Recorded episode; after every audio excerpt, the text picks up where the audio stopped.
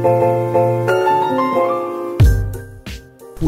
balik lagi nih sama gua Donat Donatsuki ya seperti yang gua bilang kemarin ya di konten sebelumnya gue bakal nyoba rutin upload video info anime lagi walau gua nggak yakin sih bakal sering upload tapi ya kita coba aja oke tanpa basa-basi kita akan masuk ke info animenya oke okay?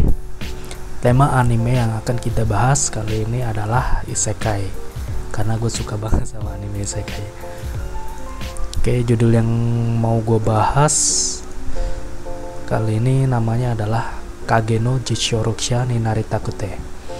Mungkin ada yang udah tahu atau yang belum tahu, jadi makanya gue mau ceritain di sini. Dan gue juga udah sempet baca komiknya, lama banget. Dan ketika tahu nih manga mau diadaptasin ke anime tuh kayak gue, anjir lah, wih, seneng banget gitu. Soalnya ini si MC-nya aja kita sebut Ocet ya karena namanya Ocet Kageno. Dan kelakuan si MC ini parah katro banget sih. Katro banget. Pokoknya gitulah katro OP sok keren gitu. Pokoknya beda lah sama si kayak lain. Gue nggak mau spoiler lebih lanjut ya barusan itu perspektif gue aja pas ngelihat cerita hal ini. Kita lanjut. Gue mau baca sinopsisnya biar kalian ada bayangan oke? Okay? satu kebohongan besar dan beberapa kebenaran yang dibeli. Bahkan di kehidupan sebelumnya mimpi cheat bukanlah menjadi protagonis ataupun bos terakhir. Dia lebih suka berbohong sebagai karakter minor sampai tiba waktunya untuk mengungkapkan bahwa dia adalah dalang atau seenggaknya melakukan hal terbaik berikutnya berpura-pura jadi dalang dan sekarang setelah dia dilahirkan kembali ke dunia lain, dia siap mengatur kondisi yang sempurna untuk mewujudkan mimpinya. Berbekal imajinasinya yang terlalu aktif, Chit dengan bercanda merekrut anggota ke organisasi dan membuat keseluruhan cerita latar tentang sakti jahat yang harus mereka hancurkan.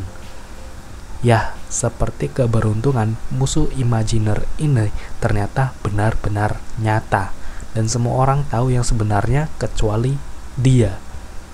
Itu tadi sinopsisnya. Kalau belum paham ya replay lagi aja lagi ya. Oke, di sini studio yang mewakili anime itu adalah studio Nexus dan ada tiga tim produksi dari anime ini yaitu satu Kazuya Nakanishi yang dari Darwin Game itu ya kalau kalian nonton. Terus yang kedua ada Kenichi Kato yang dari Black Clover. Dan yang ketiga ini ada Makoto Lino dari anime yang panjang itu namanya Tatoe Balas Dongyeon Maeno Muranom Shonen Gajoba no Machi Dekurasio Monogatari. Ya itulah pokoknya.